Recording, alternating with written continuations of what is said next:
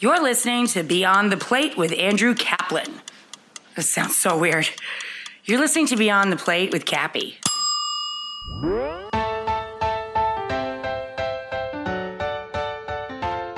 Where we need to go, this isn't a restaurant problem. This is a problem that we have with our culture, and that's what needs to change.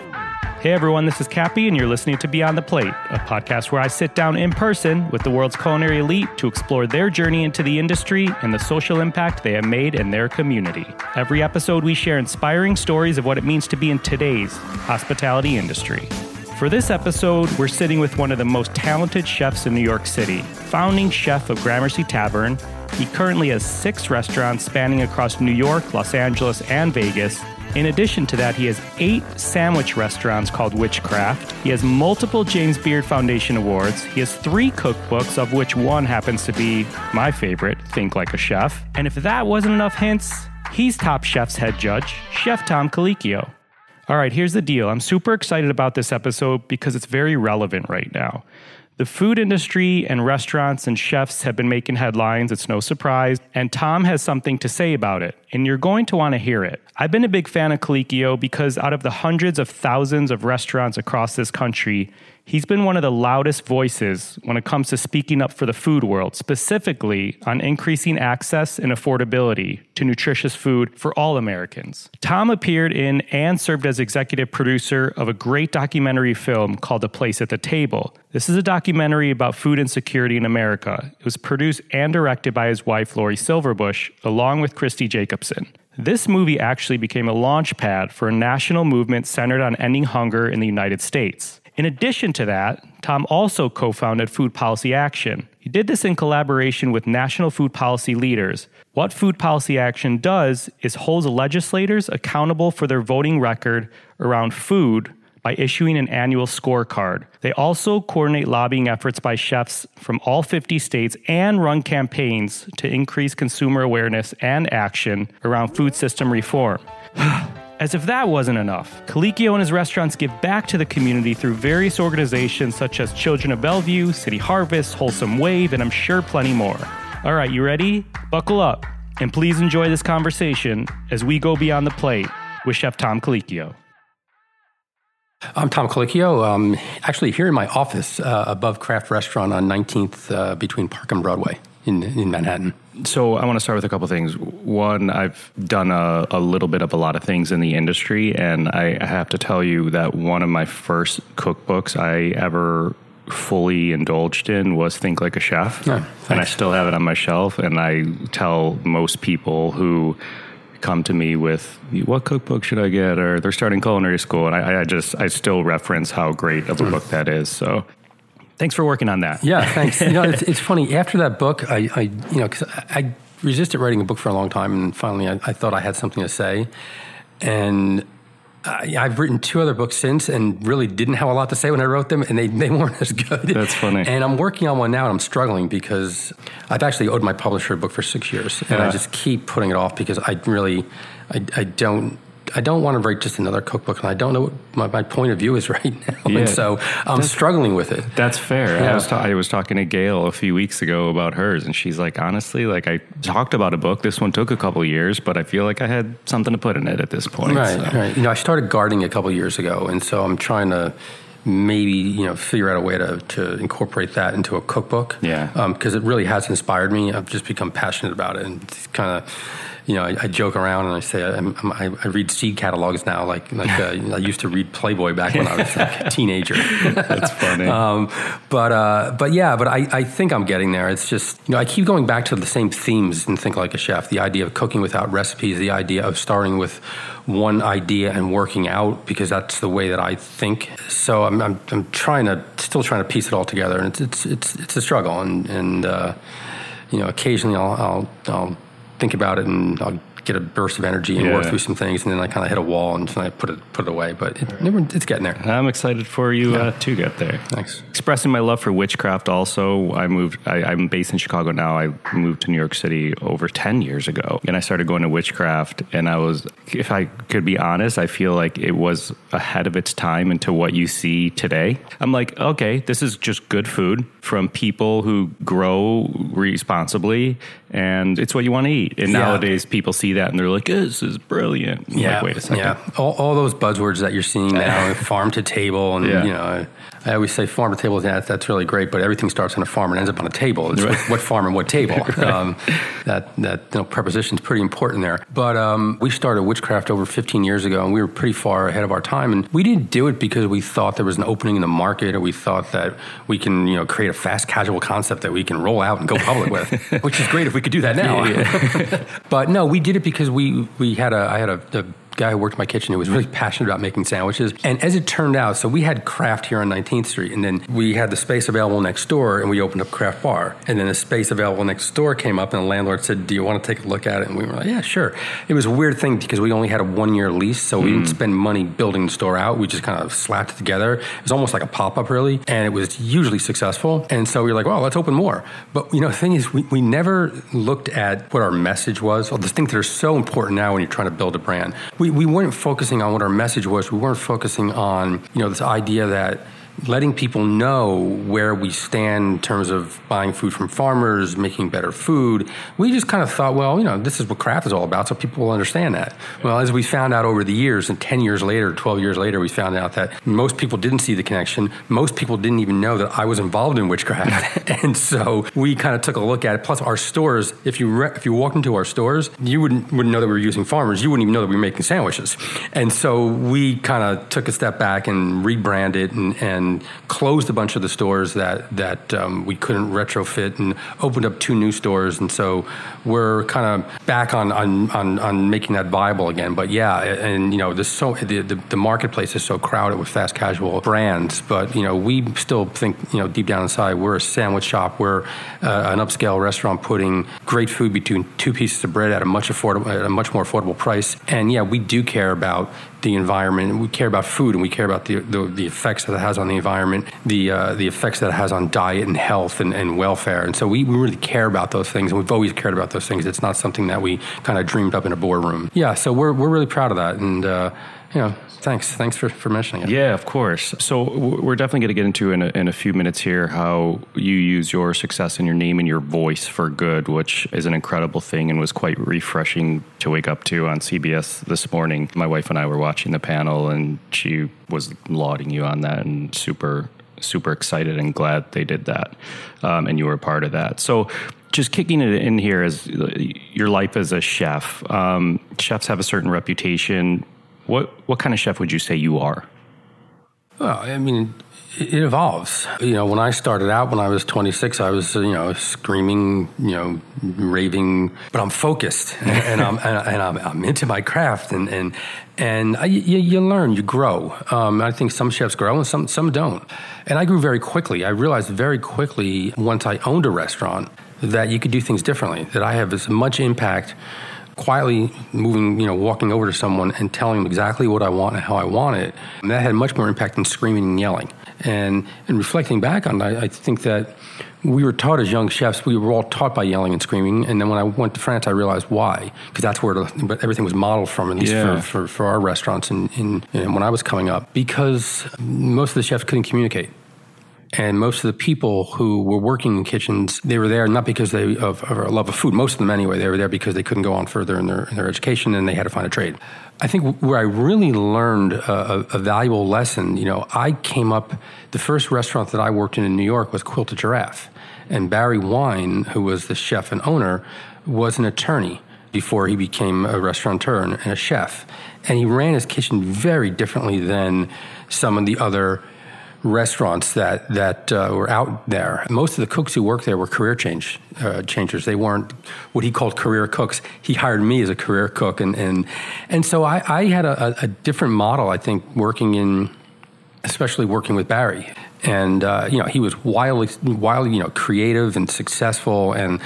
The restaurant was very successful, and I realized that you don't have to be a you know, raving lunatic. But, you know, it's still in the heat of battle, you raise your voice. But I always tried to make it where it wasn't personal. So that was, you know, when I was in my 20s and, and when I opened Gramercy Tavern, um, you know, working with, with Danny um, Meyer, it was also uh, someone else who felt the same way. You know, when Danny and I first got together and talked about opening a restaurant, we never talked about what kind of food we were going to do.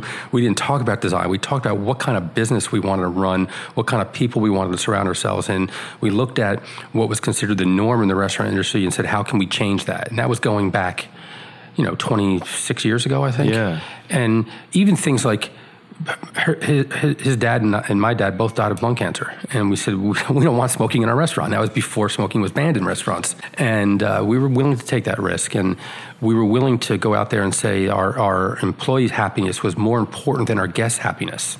And, and, and make a personal statement about that. And so, you know, I found a, a, another, you know, serious ally in terms of how I, I wanted to, to see the restaurant run. And then, you know, craft you know, I, am fortunate that for, for, the last 17 years, I've had a woman who who's run my business, and and several other women who were in high uh, you know positions in my company, and so so that was a, a, that, that also informed the way I, I think about the issue that there are many people's mind right now is sexual harassment in in our industry, not only in our industry but in every industry, yeah. and also I have to credit my wife. I mean, she's a strong feminist, and quite frankly when you hear me talk about the things that I'm talking about, it's because her and I have had deep conversations about that. And quite frankly, you know, it's almost as if um, just, you know, she's writing the script and I'm out yeah. there, I'm out there talking because she, uh, I love talking to her. Well, we, we've had some conversations on the phone about some of the work she does and what, what, what is it going to be a quick five or 10 minute call is an hour and five yeah. or hour and 10 minute call. Yes, that's, that's Lori. Yeah.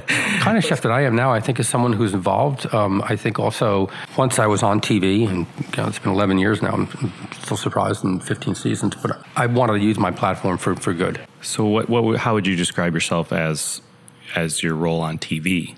Yeah, my, my role. It's a, it's a TV role. You know, I'm myself. I, I can't be anybody else. I, I, think they try to make me a little more stern than I am. You know, but I think um, you know, Last Chance Kitchen, you see a different side of that. But uh, no, it's it's it's TV. It's it's. But I think at a certain point we realized how serious. And, and when we started the show, we wanted to, you know, my my concern was that I wanted the industry that I'm in to really take it seriously. And so I really pushed the producers to make sure that we were really honoring the chefs who were coming out there and really working their their, their, their butts off and, and you know leaving their families behind, leaving their restaurants behind, and and uh, you know so I, I felt we owed it to them to make sure this was authentic, make sure the Top Chef was, was authentic, and you know, I, I just kind of feel like I'm the, I'm the, the, the, almost the moral conscience of the show, where it's like with the producer saying, when food's ready, we're eating. Yeah. Like your cameras have to be ready. We yeah. can't sit there and eat, eat, cold food. We can't pretend that we're just kind of going through the motions here. Like this is serious. Like this is careers are made here, and, sure. and we have to we have to take that seriously. And so so that's that's how I I, I look at my role. My role is to be really. I, I I look at these chefs who are on the show as if these are cooks working in my kitchen, and I got to give them feedback. I have to be honest. I have to be you know tough. But again, it's never personal. I'm not looking at someone going, I don't like the way you look, and so I'm going to tell you that your food's bad. No, it's, it's about the food, and that's it. I don't care what you're doing back at the house or whatever. But uh, so that's that's the kind of role I, I think we play, and I think the the my industry is really I think they put a lot of credence. If you look at the chefs, what I'm most proud of on that show is the amount of chefs who have come out who have done great things after the show. It's pretty amazing. Um, you look at Stephanie Izard, who has a, her empire in Chicago right yeah. now, and and uh, you know chefs like Michael Isabella, who finished like third or fourth or fifth, I don't even know, who's got like 14 restaurants now, and it's incredible. Kristen Kristen Kish, who yeah. won her season, is just doing amazing work and not even having a restaurant, but just kind of doing uh, a, a ton of stuff. And so yeah, so we're we're you know we we the chefs who have been on our season, so many of them are winning Beard Awards. They're you know getting recognition for Food and Wine's Best New Chef, and and uh, you know going out there and just doing great work. So that's yeah. what we're really proud of. So speaking of Beard Awards, I'm just staring at a beautiful wall uh, of plenty, four or five Beard Awards. Do would you say accolades matter to you, or you celebrate them or? Yeah you celebrate them but i think accolades matter only because it's you know years ago the first interview i ever gave was by a journalist named bill st john. I was, I was doing a guest chef stint for a couple days in denver. And actually thomas keller and i were doing it together. And bill st john a journalist interviewed me and he said what do you want out of the industry? I was 26 i just started working at mondrian. I said i just want recognition from my peers and i'm giving back. Hmm. and that was it. And, and you so, were that, that's interesting. Yeah and so for me that that and that's what the awards are about. It's really because the awards are kind of your, your peer group who are giving you the awards. Um, Yeah. It's voted on by journalists and by a committee that's sort of in the industry and, and past winners. And so it's really just recognition that you're, that you're giving back. You're actually, you're, you're, you're doing something that is being recognized as, that's how you celebrate them. It's, it's a, it's a, they are milestones in your career, but I think, uh, you can't kind of, I mean, it's not the end of it. Yeah. I think, I think that's, yeah. We were backstage before a panel you did with uh, Times Talk with Rachael Ray a year or two ago, and we were, there was someone from the Times talking about or asking what trends you see on the horizon type thing, and you had said second floor restaurants, which was I still believe which, that. yeah, which was hilarious because like three months later there was an enormous article about second floor restaurants in New York City. How do you keep up? How do you keep up with those trends, or do you follow those trends? I don't. It's just an inkling type thing. No, I don't. I mean, I, I think I made that comment because rents in New York are ridiculous. Yeah. And if you you know if you look at other cities like Hong Kong and Tokyo, there are restaurants on second and third floor, and we- have a few here now. And years ago, do you remember Yellowfingers? The Santos family owned it. It was across the street from uh, Bloomingdale's, and it was on the second floor. Oh. And uh, it was either Yellow Fingers was downstairs or Contrapunto was upstairs, one or the other. I don't remember, but there was a second floor restaurant. But uh, yeah, I think with rents the way they are now, I think landlords, um, if they're looking to market a second floor, if they're have commercial spaces on the second floor, as long as they renovate their lobbies and maybe renovate their elevators and give us some signage out front and give us access to the basement, we can we can do restaurants on the second floor, and I think it'll be fine. Um, because the economics right now are really really difficult in, in, in New York in terms of, of rents. You know, it used to be where you wanted your rent to be around six seven percent of your revenue. Now, if you can manage twelve percent, you're doing well. It's crazy. Is there there any new chefs you like? Are there any chefs you keep an eye on, type thing, or any chefs currently you're like you're interested in? You know, it's it's weird. I don't I don't get out much anymore. Um, That was my next question. Yeah, it's, it's, you know, I have a, a six year old and eight year old at home, and you know, I have a twenty four year old as well. And when I had my my twenty four year old, I was you know building Gramercy Tavern, working too many hours, and uh, his mom and I split up back then. And uh, you know, I, I look back on it, and and it's it's a mistake I made um, in my, in my life not spending enough time with him. But now I have a six year old and an eight year old, and I'm I'm try try to be home most nights, and uh, you know I see them for an hour in the morning before they go to school, and I see them an hour, you know, at night if I get home before they go to bed, and and so I don't I don't get out. I really I don't get out much. Um, I always I, every every New Year's I make a resolution like I'm going to try to get out once a month to a restaurant, and I I don't I don't get out there. It's hard, I guess, when you have your own restaurants, plus you're Well, traveling and yeah, shooting. and- Yeah, but even then, it's no excuse. Like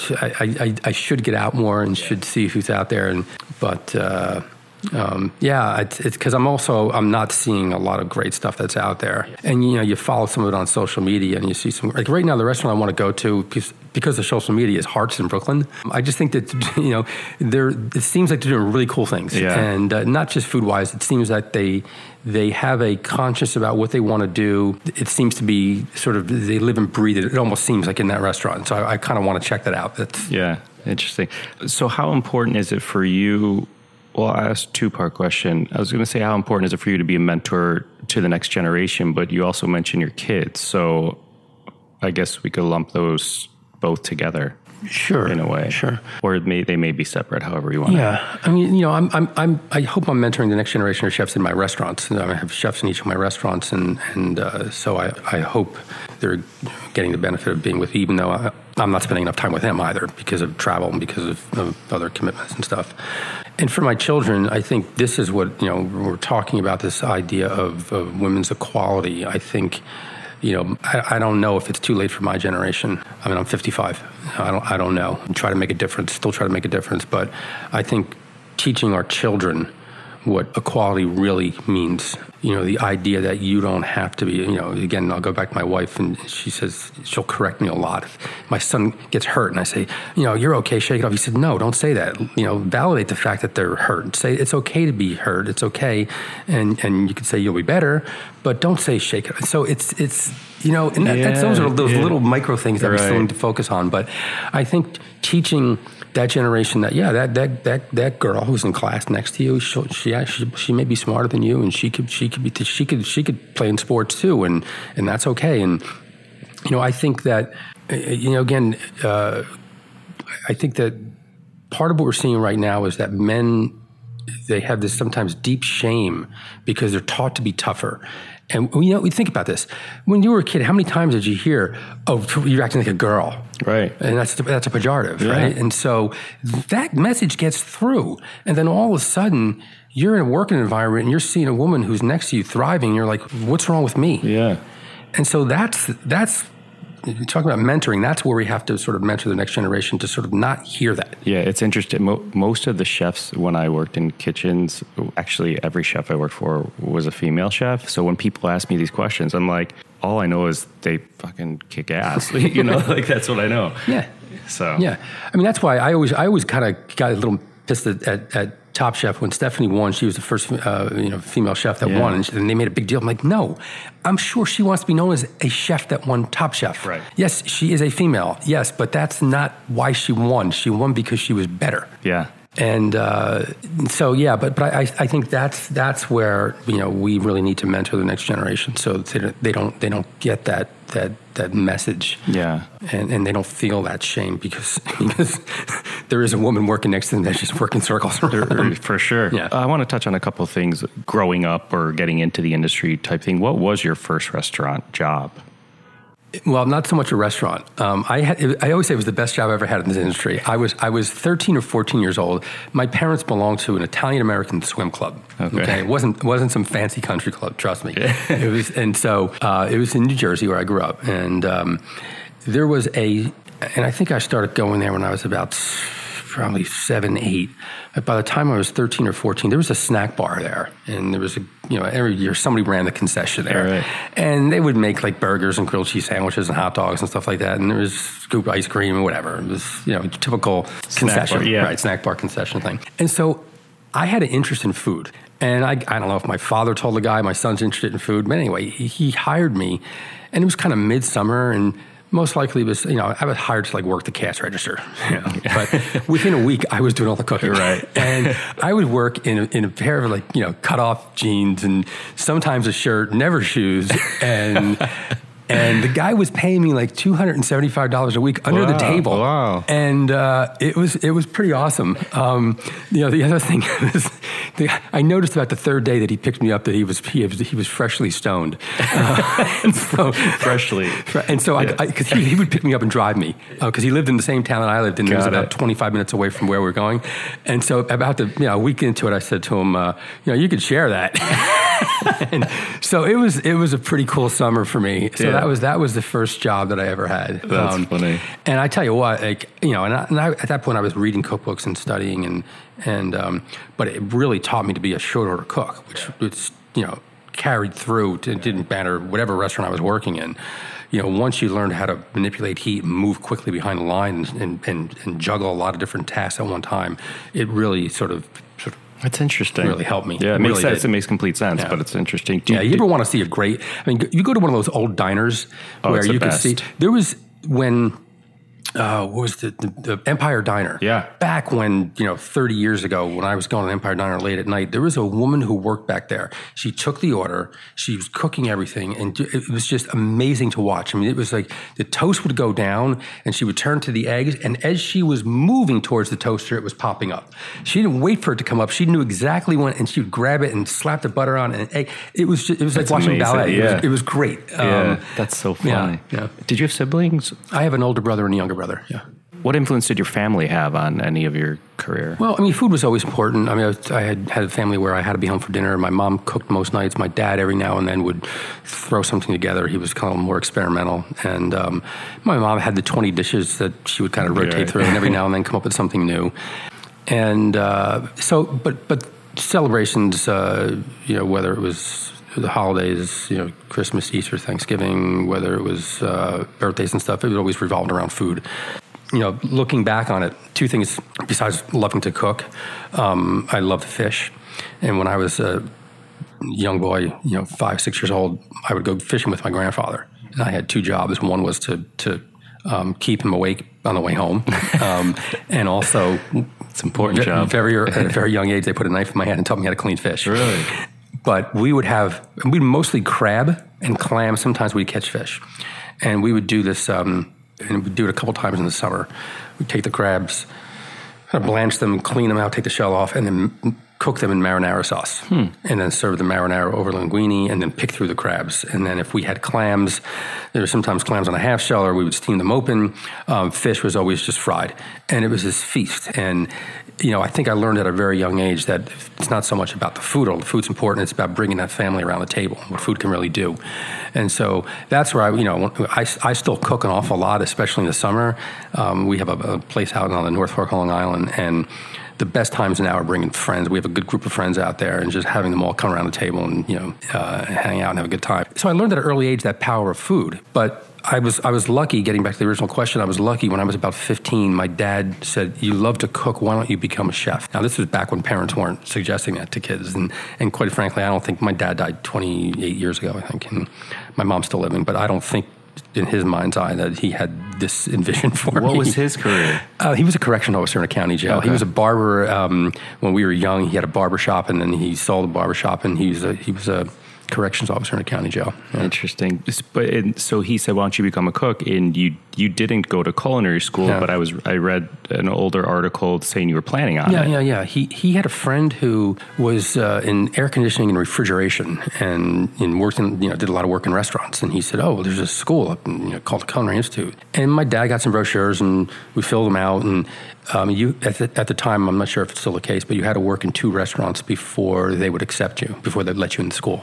And uh, so I started working, and uh, one restaurant led to another, and I think it was my fourth job where I was working at the Quilted Giraffe in New York, and Barry um, offered me the sous chef's position after about four months. And at that point, I, I wasn't going was to out of the culinary cards, school. yeah. Plus, I was a terrible student. Um, most likely would have been diagnosed with ADHD and went to Catholic school. The nuns had no idea how to deal with me. I became the problem child, and uh, you know, just had no desire to go to go back to school. I always had a love of learning, um, so I would read voraciously and, and especially things that I, I, I cared about, but uh, no, and so you know, I, I I didn't do that. That's funny. So then, flash forward years after that, you, we you start. You touched on Gramercy Tavern a few minutes back.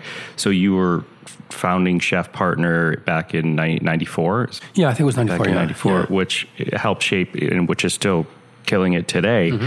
How does a restaurant that's been around for 20 plus years stay relevant? Well, I, I think the uh, how does a restaurant stay relevant? How does chefs stay relevant? That too. That's that's a great it's question. If the chef is relevant, usually the restaurant's relevant. yeah. You know, I think it's it's never you know it's never about just kind of saying, well, this is how we do things that we can't change. You know, part of why I, I sold Gramercy because I actually had a deal to buy Gramercy from Danny and decided to sell it. And part of the reason I sold it, you know, I was there in Gramercy in its heyday when I was there anyway. Um, was when Claudia Fleming was the pastry chef. Oh, right. Paul Grieco was was was the beverage director and service director. Nick Mautone was our general manager. Yes. I had you know people in that kitchen like Jonathan Benno and Marco Canora, uh, Akhtar Nawab, James Tracy. I had two women who were who were sous chefs, uh, Sarah Schaefer and Sarah Wilson That's an all star. that are still working, I think, in the industry. Another name, woman named Deidre Henry, who I last checked was still working in Los Angeles. We had a just a, a great, great team. Jimmy Ann, who went on to have his own fame, he worked at back bar at one That's so- point. Robert Bohr was was also worked there as a back waiter, as a, Imagine as a like all these people being in that restaurant today. Yeah. Like, and so part of the reason why I, I sold because again I was going to buy, but I, I thought I couldn't make that restaurant any better than it was at that at that moment, especially if I was going on to, to you know at, at, I mean I had already opened Craft. In fact, I think Craft was about a year old. And was uh, Craft? Was Danny involved with Craft? no, no, no, Okay. no. No, Danny was. Uh, we were working. You know, I was part of the Union Square Hospitality Group right, right when it was launched. And it was launched right around that time. Yeah. Um, when Danny and I got together, he had Union Square Cafe, and quite frankly, didn't want to do a second restaurant. I think completed. Um, and uh, I actually approached Danny to to do a restaurant. I I met him in 1991 at Food and Wine in Aspen. Uh, Michael Romano got Best New Chef the same year I did, and that's where I met Danny. And then he, he would come into my restaurant. I was at Mondrian. He would come in quite frequently. And following year, I see him in Aspen. I said, "Listen, I'd love to talk to you." And so when we got back to New York, I told him I was closing Mondrian. And he said, Well, why are you telling me? I said, Well, because I think you like what I'm doing. I like what you're doing. Maybe you want to do a second restaurant. Maybe we should get together. And he said no at first. And then he came back a week later and he said, Yeah, let's talk. And, you know, I asked him why the change. And he said, There was, um, Robert Chadderdon, who's a, a wine uh, importer, he was a friend of both of ours, and and he said he said, you know, Danny, if Sandy Koufax asked you to picture your team, you'd probably say yes. That's great. Yeah, it's a pretty funny story. Um, for those that know, Sandy Koufax was a major league one of the greatest Major League Baseball Yeah. play, pitchers ever. And so, but yeah, but I, I took it as far as I could take it, and I was kind of working on my stuff, and Danny was building the Union Square Hospitality Group, and uh, so we, we parted ways. And at, you know, at times I still think like it may have been the worst decision I ever made because I really look back fondly at, at those years. And um, you know, it's funny now when people still say, you know, every now and then I'll show up for some event and they'll say, you know. Tom Colicchio, Gramercy Tavern, and I, I usually don't correct them because That's I funny. still feel that you know um, part of that restaurant, part part of me. And when Danny, when Michael, um, Did Michael come in when you, Michael Anthony come in when you left? Yeah, Michael and Anthony came behind me, and it was a great choice because I think Michael really um, lives those same values that we, that we started at Gramercy, and, and he was a, he was a great choice. And and I know I was really touched when when Michael uh, wrote the Gramercy Tavern Cookbook, and Danny and Danny's introduction, he said a lot of a lot of great things. And so yeah, so I look back on those on those years, and and um, you know wouldn't trade them for anything, and and. Uh, um, but uh, sometimes I say, hmm, maybe I should have done that. okay, so here's my question: you you've done more restaurants. Some have, some are still open. You've had restaurants close. So my question is, what does that feel like when a restaurant closes and you have to make that decision, or what motivates you to keep going at the same Yeah. time? Yeah, you know, I've I've I Well, think- you're also sorry. You're also a savvy, smart business chef, if you I will. hope. I hope. You know? it's tough. It's every- I don't know. Um, I surround myself with good people. It's tough. We've opened, I think, 13 restaurants, and we're down to six right That's, now. that's without counting 'wichcraft, or No, it's not counting 'wichcraft. That's set, 'wichcraft separate. You know, we had a restaurant in Dallas where the whole development went kind of bankrupt, and so we lost our deal there. Same thing happened in Atlanta. We opened in Foxwoods uh, Casino in, in Connecticut, and you know, right before the recession, it ended work out, and they, they ended up putting a mall for our restaurant instead. So, um, but uh, and then you know, Colicchio and Sons, we opened as a steakhouse, turned into Colicchio and Sons. Got you know, we had a great run. Uh, rent started creeping up, and it didn't make sense anymore. Same thing with Craft Bar. The original Craft Bar is right downstairs from, from our office now, and we had a great run, run there. We moved it, and then again, the lease came up, and the, the rent went from like you know thirty thousand dollars to seventy thousand dollars, and it's like a month, and it was like nah, time to move on. And so, but they're hard to close, and they're hard to close because people work there, and uh, you know we often try to place people who are, are displaced when the restaurants close and other restaurants that we have, or we try to hold on. In, in fact, in, the Colicchio Sons, we kept it open knowing that Temple Court was going to open up, the Beekman Hotel, and moved as many people there as possible. But yeah, that's why it's hard because they're, they're you know the restaurants are kind of like living, breathing things, um, even though they're not. Um, but um, and they have a lot of memories. So when you close them, those memories kind of fade away very quickly. And so, yeah, they're hard. It's hard to make that decision, but you make those decisions because they're good business decisions. And uh, you kind of, when you're making those decisions, as passionate as you want to be about the people who work there and about the, you know, the, the, the history of the space, you almost have to be dispassionate when you make those those, dis- those business decisions and stuff. You mentioned there's people that work there, and, and I get, and it's interesting because my next question was getting into some headline stuff and how you've been outspoken of how people are treated in the industry, and clearly restaurant chefs have been making headlines recently. So I do want to get your reaction and, and talk about like what needs to be done, and. Uh, you probably are going to feel like a broken record, but maybe you have some same new thoughts because I was reading Jose Andres' tweets this morning, and it, people ask me that too. It's like, oh, I'm never going to go back to Spotted Pig or this restaurant. And then Jose's like, well, that's not the answer because there's people who work there. So I, I, I honestly, I don't know where I fall on that. Like, am I not going to go to Eataly to get something because Mario's affiliated? But there's also hundreds of thousands or thousands of people that are affiliated with these. That's a personal decision you make, and I'm, I'm certainly not going to tell people where they should go and how they should support people. And I think I think you're right. There are people who work there and are earning a living there, and you certainly don't want to hurt them. On the other hand, if they're not making the money there, there's plenty of other restaurants they can go to. I don't know. It's it's it's it's, it's a tough one. You know, I think that's up to the individual. Where we need to go. This isn't this this isn't a restaurant problem, although restaurants probably shoulder more blame than maybe some other industries, but but maybe not. This is a problem that we have with our culture. And that's what needs to change. And it needs to change everywhere. And it needs to change. But I think that the, the real in, inequity here is that there's a, a unequal distribution of power women actually wield power differently than men do. I think that some of the the the, the, the inequities are really economic inequities that, that are really uh, I, I, think the, the the one of the problems that we have to address. I think that again the generation that we're in, we can make a little different. I can make differences in my restaurant. It's hard to make big cultural. Mean, we're seeing a huge cultural shift, and it's I think it started with Trump's presidency. I think it you saw in the Women's March, you're seeing it the Me Too March. You know, women are fed up, they're finding their voice. But I think what you see here is that prior to what's happening now, you know, women had a choice. They can go to HR, usually that was straightened out. Um, they could go to, you know, so what are their options? Sue someone in civil court? And then is there an attorney that's going to take that case? If they do, what are the damages? What are they going to, is it worth it? And so, but now I think women are seeing, you know what? People are, uh, you know, power. These these powerful people are getting getting knocked down. They're losing, and what are they doing? They're losing their power. It's hurting them economically, but they're also losing their power. And so that's what becomes strong. So women are taking that power back and saying, "We do have a voice, and damn it, now you're really going to listen." But ultimately, we got to get we're going to get past this and then we're going to get into the real nitty gritty of it. We're going to get into the economics of it. The fact that in our industry, women drop out because they have to make a choice between raising a family or working crazy hours. So in our industry, do we stop expecting people to work crazy hours?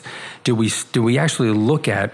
You know, I think one of the the, the big things that we can do in this country to to sort of uh, create a, an equitable playing field is we need national daycare and, and nighttime care for kids because it, I, I, know in my family, listen, I can I can say, listen, I'm having we had a baby, I'll, I'll, take off a little bit, I'm going back to work. In my for some reason in my mind, I could just go and do that. I can go and say, well, I got to go leave for five weeks to go shoot a show, and I'm not going to see my kids for five weeks, and it's, it's going to bother me, but it's not going to kill me. My wife feels differently about it. It affects her very differently. It's a different psychology, and I can't say I don't understand that because I feel a certain way. She under, she feels that way. It's it's valid, and, but so, how many women are leaving the business because they have children and they feel a different way? Now, I believe if health, if, if childcare were something they didn't have to worry about, that's one fewer impediment that they have to staying in, in the industry. So we've got to, we've got to get, we're going to get past this moment, but it's not going to end with this moment. This is the beginning. I mean, again, I equate this to, to you know, civil rights. Um, again, it didn't end with with with uh, the, the, Civil Rights Act or, or with Voters' Rights Act. Um, we're still struggling with it now. Um, you see marriage equality. Marriage equality is one of those things that actually turn very quickly, but it's it's in, in, in a lot of people's minds, it's not over yet. Yes, it's the law, the law of the land right now, but we have to be vigilant to make sure it stays that way. Mm-hmm. And so um, we're going to struggle with this for a while. And so we have to again make sure that that future generation that that you know that they're growing up and understanding that there there is no difference. Like I I, I didn't grow up colorblind. Um, I grew up in the in the '60s. Um, I was born in 1962. I remember the riots. I remember my father coming home with a shotgun because of the riots, and I, I remember having to make a choice. Like I have black friends, and that's okay. Where other people would kind of look at me like, "Are you like like that? You shouldn't do that." And so right now, we're seeing that with, with, with women. We're seeing that struggle. So it's, it's not, it's not going to end. And so my children right now, this is the point I was making, my children, I, I believe are colorblind. I, I believe they are. And we make sure that that they are. We make sure that that they understand what civil rights are about. They they understand that people of color didn't have the same quality that white people had, and that and that has to change. And we're you know, and, and so it's a continuum. And I think that again, when when children are raised to realize that women have the same power they do, then it will change. But that's that's where these conversations needs needs, needs to go. Right now, it's it's it's present. We're going to stop the you know the the inequity in the workplace, but we have we have to move beyond that. Yeah. Thank you. All right, I want to get into the end here with social impact and giving back. I was talking to a friend who helps me produce this podcast, and I was like, he's he's he uses his voice for good, and he's like, I, I don't get it. What do you explain to me? He uses his voice for good. I was like, he's got one of the loudest, most active voices when it comes to uh, speaking up, giving back for the good of humanity in a great way. And you do that through food policy action, which I want you to talk about, um, a place at the table, um, which we can touch on. But I, I know even beyond that, because chefs are some of the most giving people, I believe, in out there. And I've seen you do things for Food Bank and tons of other organizations. So, where to start? Can you share what is food policy action? Sure. Food policy action let's start back with a place at the table. Let's start there first because actually food policy action came out of that. Got it. Um, so place at the table is a film that, that my wife made. Um, I helped produce, but, but she co-directed with uh, another woman named uh, Kristi Jacobson. And again, this goes back to there are there are pivotal moments um, in your life when you decide that you got to do something different than what's sort of happening. So you're, you're right. Chefs, I, I call them the first responders of, of fundraising. You know, whenever there's a, an organization that you know is a charity and need fundraising, chefs are there doing dinners, donating time, and um, for you know, last 30 years as a chef, I've, I've helped uh, organizations to raise money like Meals on Wheels. And I think chefs also have an affinity for hunger organizations as well. I think deep down inside, we believe that we're, um, we feed people, we feed people with money, but we also believe that, that food is a right and everybody should have access to healthy, affordable food. Meals on Wheels do work with uh, God's Love We Deliver, um, No Kid Hungry, Share Our Strength, and, and um, so yeah. But but so my wife was mentoring a young girl um, who she met through another organization that provided dance lessons after school to, to children um, up in Harlem, and she met this this this young woman and um, decided that she was going to mentor her. She was going to be a big sister she would come to the house and for dinner and, and stuff. And, and she was living in a shelter at the time and was really had a tough life. And so we, you know, we, we just hang out with her and just, and my wife realized that she had some, some learning disabilities. She was probably reading at a third grade level. She was much older than that. And so in New York City, if this public school system can't meet the needs of the child, they actually have to put them into a private school setting or a school that can actually teach them to, to their disabilities. And so we got her into a, a, program. About a week into the into the school year, the principal called up and said that this woman's clearly this girl is clearly hungry. Um, she's scrounging around for food, asking people for food. But we didn't realize in public school they have breakfast programs, they have lunch programs that this school didn't, and so she was getting nothing. And so my wife came home frustrated and said, you know I, I, gotta we gotta make a film. She's a filmmaker. Um, she prior to this she didn't make documentary film. She reached out to a friend of her, Kristi Jacobson, who makes documentaries. Says, "Is, there a film here?" And then really started to explore it, hmm. and spent a good probably two years exploring hunger. And what we found out very quickly was that, especially in, in this country, that people aren't hungry because of famine, because of war, because of drought, uh, other issues in, in developing countries. They're hungry here because of politics, because we don't have the political will to make sure that everybody's fed and then also found out that back in the late 60s, we kind of addressed this issue and almost wiped out hunger in this country. And it started with a piece of media. It started with a, a, a, a hour-long documentary that was on CBS News called Hunger in America. Back then, there were three networks, no cable, and a lot of America saw this, and they saw children living in horrible conditions. And uh, it, it, kind of as a re- a result of Robert Kennedy, who did a, tour of, uh, of, of, of, you know people living in poverty and also uh, uh, Native American reservations and uh, documented people really starving. Hmm. And he brought a bunch of doctors with him and nutritionists with him, and then that that spurred on the, the, the this this film and the country all of a sudden saw, you know, how people, the conditions that some people were living in, and it, it was sparked outrage. Senators Dole and McGovern uh, to get together to, um, plus a lot of other leaders, to get together and, and uh, write legislation to modif- modify, uh, modernize the food safety network, signed into law by Richard Nixon. But back then, it was a, a bipartisan issue to end this, and we pretty much did until the 80s. And this is sort of the, the work that my that my wife and Kristi did as they as they researched the film. And so they thought, well, a piece of media could do that again. It made a place at the table. It came out and did did really well. It, it premiered at Sundance. It got distribution. We took it around to college campuses and, and, community centers and things like that. And the idea was to get this message out there and really to sort of break down some of the stereotypes of who's hungry, why they're hungry, and what can we do about it, and why it's a good thing for this country to end hunger. One of the talking heads in the film, a guy named Ken Cook, who ran the Environmental Working Group, his wife ran League of, of Con, uh, Conservation Voters. And so he, you know, kind of talked and came up with this idea to do something based on, on uh, LCV. Um, And uh, the first idea was to create an organization called Food Policy Action. Um, it was a C4, so it's more of a political group. And our first thing that we did is we created a scorecard. So our idea was we were going to grade Congress on how they vote on food issues, hunger being one of them, but also food and the effect it has on the environment, food and uh, um, sort of issues around farming, transparency in the food system, marketing in the food system. We were going to take on all these issues and we were going to highlight people who were making good decisions and really kind of uh, give really bad grades to people who are making poor decisions. And and uh, we're six years in now. We released our sixth scorecard uh, a couple months ago. People are, are focused on this now, and, and but so we also have a C three, which is our educational foundation, and we're running the the place at the table campaign because we found out that even though this film was great, still meet, more people need to understand the issues. So, food policy action is really dedicated to, again, this issue that food um, is a right, and food, you know, nutritious uh, food should be food. Food should be available to all people. It should be nutritious. It should be accessible, and that that there are politics in place that work against that. And so that's what that's what we're working on. The place the table campaign.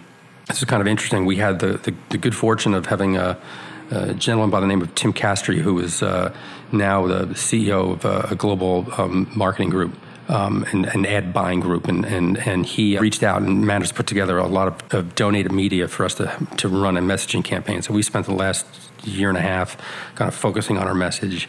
So we're about to to launch our, our campaign. We did a, a soft launch a couple a couple you know, almost a year ago now with Michelle Obama, but uh, now we're working to relaunch the campaign and. and uh, so again, teaching people sort of about hunger, who's hungry, why they're hungry, the idea that there are 13 million children that are hungry, and if they're going to school and they're hungry, they're not learning, it impacts the, their ability to learn, it impacts their ability to stay focused, it, it has a, a, big effect on, on their productivity in the future. And so again, we're looking at children, we think that children are the future, we think that education is the key to upward mobility, and yet a lot of kids are showing up at school hungry.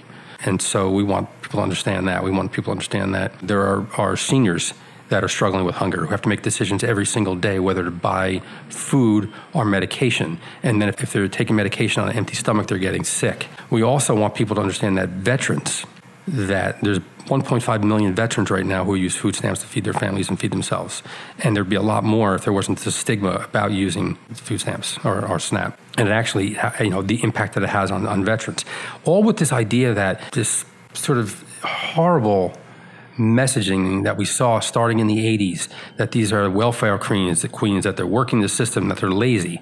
Well, actually, the majority of families that are on food stamp have at least one member of the family working, mostly full time, some working three jobs to try to make ends meet. Again, seniors, they've already given they're, they're, they're, you know, what they should give their society and they're struggling. When anybody actually point their finger at a, at a, vet who's coming home with PTSD, who can't find a job, who has to use these, these, these benefits to help feed their family and say they're lazy, no, but again, so this is this is the kind of messaging that messaging that we need to get out there to to let people sort of understand what's at stake here, what's important, and use the backdrop of the fact that in the last budget to come out of the out of the, White House and the Republican uh, led Congress, they want to cut $160 billion out of the food stamp program over the next 10 years. All that's going to do is create more hungry people. Now, what we really want to do is create jobs so people can have better paying jobs, more jobs, so they actually don't need food stamps. The goal should be less people on food stamps. I think both sides would agree to that. Right. How do you do that? You don't do it by, by passing huge tax breaks that are not going to do a damn thing for wages. And so I don't believe that anybody's pro hungry or pro hunger. Um, but sometimes people act that way. You know, just wishing that these jobs are going to show up, it's it's it's not not going to happen. And so so that's that's what the place the table campaign is. That's what food policy action does. And uh, so yeah, so I use I, I try to use my voice for good. Try to push social change. I try to run my my business with with uh, an idea for social change as well. In fact, the last year we spent time. Um, trying to understand how to merge the two because I always try to keep my activism aside from my business. But now we're understanding that the two actually should be joined together. interesting. And so, um, actually, that's what this, this is all, all here on, yeah. my, on my desk nice. right now. Um, and so, yeah, listen, you know, you know, you have a short time here, and you, you, you, you know, you, you, try to make an impact, try to leave something behind that, that's worthwhile. And you know, when I became well known, I hate to use the word famous or celebrity, it's like, what do you use your celebrity for? The days of, you know, clubbing and acting up, that's over for me. So how, how do you use your voice for change? And, and, uh, and, you know, I don't do it because I'm a chef. I don't do it because I'm a celebrity. I don't do it. I do it because I'm a, a, father to, to three children, and I want them to live in a better place than we're leaving right now. And unfortunately, I don't think we're doing that. I think the environment is a mess. I think we're we're seeing uh, you know a, a, world that's that's continually at odds, and so you know, you know I just feel I'm, I'm obligated to, to to speak up and do whatever I can. Yeah, that was incredible. Thank you. So to recap, there's a lot of initiatives, causes, organizations and I know you've spoken up about things from child nutrition reauthorization to farm bill to food safety to SNAP to you know WIC, women, infant, children, and mm-hmm. tons of issues based around this. So you've with some people have created food policy action. You guys put out a scorecard. Mm-hmm. So basically, you put out a scorecard that is a report card for all intents and purposes for politicians, mm-hmm. and you anyone could go on there to see how their senator, whomever ranks. Yeah. Yeah. yeah. Well, what you also see is you see how they rank, but you also see what they voted on. You see uh, the bills um, that they've either passed or sponsored or co-sponsored. And uh, you can see why we believe some of these bills are good for for you know for good food or bad. Um, we'll explain it, and um, uh, you'll see how your member of Congress voted. I would encourage people to to check it out. It's foodpolicyaction.org. And if you don't like the way your member's voting, call them up. You know, there, there's people sometimes, you know, people I think were cynical about government, but I think now we're seeing, you know, when we started taking the film out, that was part of the message of the film that we can end hunger, look at what's going on when the farm bill is being debated, spend, you know, focus on that, but also use your voice. You know, big supporters of, of food banks, but that's not going to end hunger. That manages hunger. You know, a, a good example is if we double the charitable response to hunger, double the amount of money that's going into every charity that has to do with, with dealing with hunger, we only reduce hunger by 10%. So you see that this is something that charities can't do. They can help manage hunger, they can help, you know, in their communities, help people that are struggling, and that's great. But we need a, a government response to, to hunger, to end hunger, and we can end hunger. That's just it. It's not something that we can, you know, it's not like AIDS, it's not like peace in the Middle East. You know, we, we can we know how to do this because we've done it before. So with food policy actions, and, and not just hunger, but all these food issues, call your member of Congress. And you can write an email, but sometimes pick up that phone and call. We know from the time I spent, I, I'm, I'm, I'm you know, at least once a month I'm on the Hill, you know, talking to members of Congress, you know, knocking on doors and sitting down with, and both sides, and and and uh, you know, but you have to let them know where you stand. You have to let them know what's important. And so, why food? So, you know, the last election, we were out there, we were, you know, sort of trying our best to get um, the candidates to sort of talk about food, and people will say, "Tom, weren't you disappointed that you didn't hear, you know, these candidates didn't weigh in about food?" I said, "Well, I heard them talk about food every day." And they're like, you're, you're, you're kidding yourself. I said, no, no, no. I, maybe I'm listening a little different, but I hear them talk about food every single day. He said, well, when? I said, well, I hear them talk about healthcare. We heard that talked a lot about in the last election. And they said, so what does that have to do with, with food? I said, oh, well, we spend $200 billion a year on, on healthcare that's sort of related to poor diet, whether it's through diabetes, heart disease, certain cancers, um, various uh, issues around obesity. So, yeah, I, I, heard food talked about all the time. I heard the environment talked about. Right? Said, well, yeah. I said, well, the way we produce food is often detrimental to the environment. We can actually change it. We can actually keep more carbon in the soil and and if, if we are farming with better farming practices. Also, the amount of uh, pesticides that are being used that end up you know running off and getting into our water uh, water stream that's creating dead zones in the in the Gulf of Mexico. That's a direct result of the way we're farming. If you uh, uh again look at waste, the amount of food that we waste in this country, if if the way if food waste were a country, it would be the number three contributor to greenhouse gases because a lot of that food is ends up in, in um, ends up in landfills and uh, emits methane, and so so yeah, so it has a lot to do with the environment. National security. what does food have to do with national with national security? Well, twenty five percent of the recruits that show up to fight in our military wash out because they're not fit to fight. So because they're they're, they're malnourished, and so yeah, so food has to do with national security. Um, the economy. I believe that if if if we if we work on all of these things um, through food, that there's a lot that we can do with the economy. If people are healthier, they, they actually are more active. Uh, healthcare costs come down. They can actually spend money on other things, which will boost the economy. So, so yeah, so all these things that are important to you when you go in and make that decision who to vote for. The, the four big things that are on your on your mind, food never is, but I, w- I want people to understand that food actually plays a real important role in all those things that you care about, and that's why you know, I've heard too many times, Tom, it's food, stay out of politics. Every single thing we eat is touched by policy, therefore, it's touched by politics. Yep. So, what do you see as the North Star for food policy action?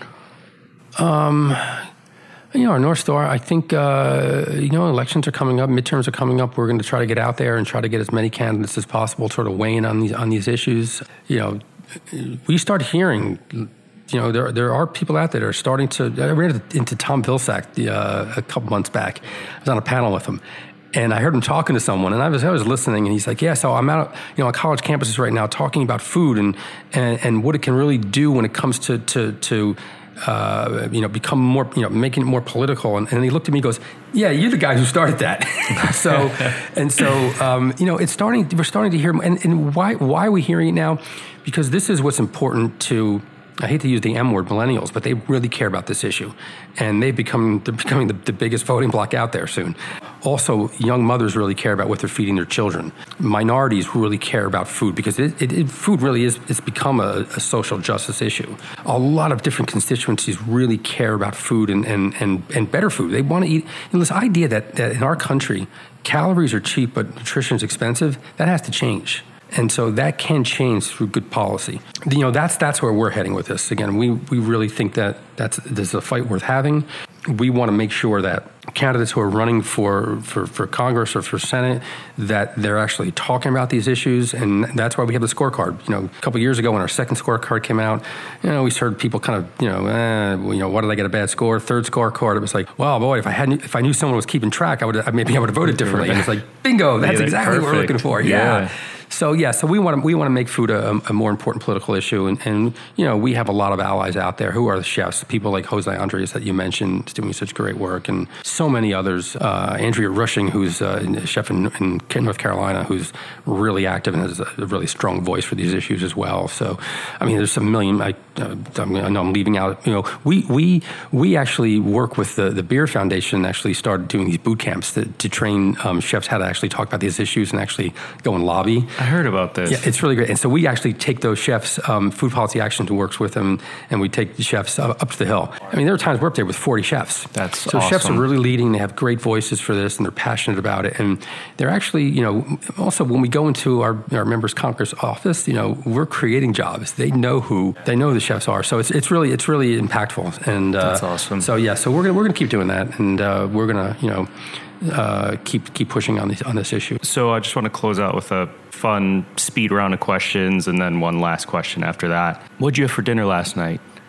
Well, it was Hanukkah, and um, but it was it was second night. But it was, it was kind of a combination of, of leftover. I, had, I know there was there was roast chicken, um, just had chicken thighs. I think it was chicken thighs, some Brussels sprouts, some peas. My kids love peas, so we can get them to eat peas. And then there was also some roasted uh, roasted vegetables that were left over from the night before: fennel and sweet potato, uh, fennel and squash. Um, and also there was soup. There was a kale, kale and, and uh, bean soup. Nice. What's your wife's Lori's favorite dish that you make? Oh, Actually, it's kale. It's kale soup. It's, you know, but it's, it wasn't this one. Uh, I, I, make a, a, soup with clams, uh, spicy uh, like chorizo, clams, uh, kale, and beans, and that's Sounds like amazing. that's her. That's her favorite. Favorite ingredient to cook with? Um, mushrooms. An ingredient you don't need to see again on the plate of a Top Chef contestant. Uh, that's a good question. I, I, it's, it's, it's well documented. I'm not a fan of okra, and every now and then they, they try, but yeah. not a fan. Uh, smell in the kitchen you love. The smell of roasting meat. Smell in the kitchen you hate. Sort of, you know, I, I like a clean kitchen, but right after it's clean, that sort of soap or antiseptic smell, smell is, uh, it's not good. What pisses you off in the kitchen? Uh, a mess. And what makes you happy? organization. there you go. No, there, there's you know there's times when you're cooking. If you're doing a dinner party at home, yeah, you know, restaurants are different. But if you're doing a dinner party, restaurants are great also when you're having that service where everything's clicking. Man, there's nothing like that. It's yeah. great. Um, but the same thing at home. If you're, you know, I don't like being rushed if I'm cooking at home. So I'll start early and sort of get things going. Right. Because I have no idea what I'm going to cook. Because I, you know, again, the garden, mostly this summer. But when things just start clicking and you see the dish and it's like, you know that in like about another 30 seconds, it's perfect. And it's like, yeah, and you're just dialed in and it's just great. That, Yeah. that's, there's no better feeling than that. That's awesome. What is next for Tom Colicchio? People suggest I should run for Congress. No, that's not going to happen. At least not now. Um, I won't completely shut that door, but it's not happening right now. that was uh, Zimmerman's actually. It wasn't what's next, but like if you weren't cooking right now, or yeah, I, I'm I'm a, a political junkie, and and um, but I don't I don't know if I'd be good at it. I don't know. But what's next? Keep speaking up. Keep talking. Keep engaging people.